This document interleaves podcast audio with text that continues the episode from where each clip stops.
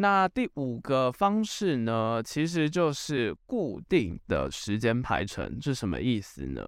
就是我们刚刚前面讲的，我们其实很多事情都是可以事先规划好的，我们可以把它像是透过时间格的方式去呈现。也就是说，今天的这个时间区块，可能十点到十二点，我就是固定要做什么样的事情，先把这个时间空下来，然后做固定的事情。这样一来有什么样的好处呢？就是你就不会因为你分心了，你就突然去做其他的事情。那你的习惯也会因为它是固定的，你就会更好的去建立起来。而且这还有一个好处，就是我们每天在同一个时段做类似的事情，对于灵感以及创意是相当有帮助的。因为你就可以不用思考你到底要做什么样的事情，你就可以有更多的时间在脑力激荡、在发想上面。那讲完了有关于跟养成习惯的一些方式，不管是透过给自己明确的提示，跟旧习惯绑在一起，让这个行动是很容易就达成的，又或者是持续记录固定的时间排程，其实这都是养成习惯的方式。但是这些方式很大程度的还是会消耗掉你的能量。手机必须要充电，我们大脑的能量也是必须要充电的。那到底要怎么样让自己是可以维持能量的呢？首先，第一个就是睡觉吧。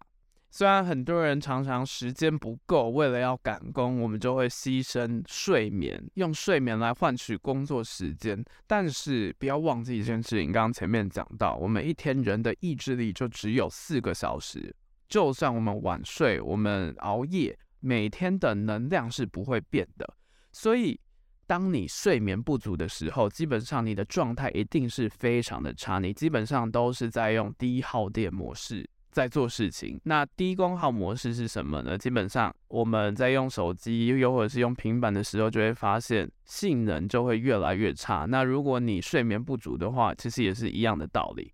到底我们需要多少的睡眠呢？其实这个是根据年龄而定的。那基本上不知道大家有没有听过睡眠周期的概念，也就是我们躺在床上的时候，我们是不会马上入睡的，我们会先经过几个阶段的循环。首先是浅眠，然后再到深度睡眠，然后再从深度睡眠回到浅眠，然后再进到快速动眼期，也就是你做梦的时候。如果我们是在不对的时间点醒来的话，我们的体力就会非常的差。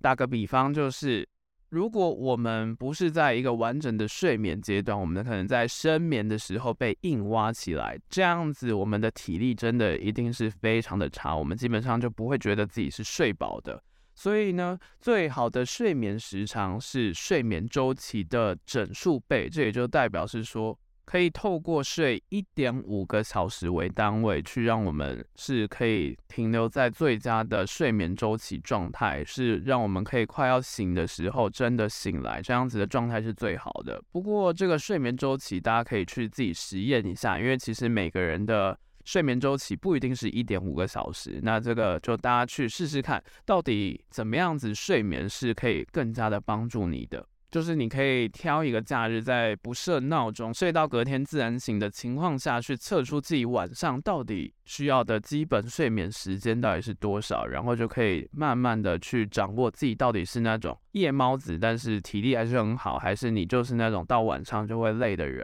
因为这个生理时钟真的就是因人而异，但是不管怎么样，我们就是要睡得好。我们就是要先睡好，才有办法做其他的事情。那当然，除了晚上的睡觉，其实偶尔的午休也是蛮不错的。那午休到底又要怎么样做呢？不知道大家有没有听过一个名词叫“咖啡觉”，也就是当你中午在喝完咖啡之后，马上再加个午睡，不管是二十分钟到九十分钟，其实这也都是会让你下午的体力是更好的。在这部分呢，其实我也蛮常使用。咖啡觉的形式去帮我自己提神。那再来跟睡觉比较有关的，就是到底要不要早起这个问题。有一派的说法就是什么早起身体好嘛，但是其实这个也是因人而异的。有些人天生他就不适合早睡早起，但是早起依旧还是有它的好处。因为虽然我们醒着的时间是一样的，但是我们工作的表现如何，差别不在于时间，而是在于我们有没有好好的分配我们的能量。刚起来的那个早上，其实是我们能量电池全满的时候，但是到晚上，我们就会因为整天的忙碌，就把我们的能量消耗殆尽了。所以其实就如同我们前面一开始就讲到的，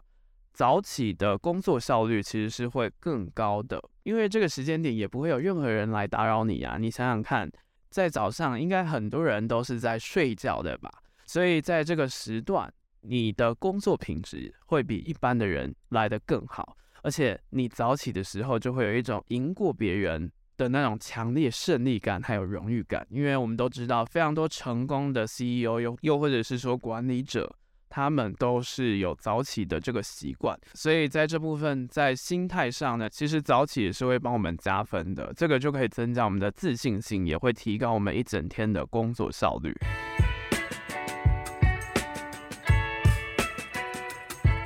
那当然要维持能量，其实还有一点非常的重要，但是也是超级难做到的任务，就是运动。基本上也有非常多的书就在探讨，就是说我们天生就不是爱动的生物，虽然我们是动物，但是我们天生就不喜欢动。这个时候呢，就是意志力非常重要的地方了。我们就是必须要先培养起这个习惯，因为其实不管是重训又或者是有氧，都是有助于提升我们的专注力。而且运动还有一个很本质上的好处，就是抗忧郁的作用。基本上，我们可能每天工作，每天循环着一样的事情，我们就会感到厌倦，又或者是会觉得很忧郁。那运动呢，就是让血液流通，让我们的氧气可以更多，让我们的快乐荷尔蒙进入到脑袋的一个方法。而且也有一个非常残酷的现实，就是如果你在年轻的时候牺牲运动，虽然我们可能可以把这些时间拿去赚钱。但是其实我们老了，也就会因为我们没有运动，所以我们就必须在病床上面一并的把这个代价还回去。所以其实。不管怎么样子，如果要让自己持续的走到最后，其实运动真的是不可或缺的一件事情。那当然呢，维持能量其实还有一个重点就是喝水，因为水就是我们维持身体机能一个非常重要的基本配备。透过足够的饮水，我们是可以提高注意力、稳定情绪。还有提升我们的记忆力和抗压能力的，跟运动有一样的好处，就是让我们的血液流通，携带更多的氧气。而且早上刚起床就喝一杯水，对我来讲其实也是有一种提神的作用，会让我自己醒来。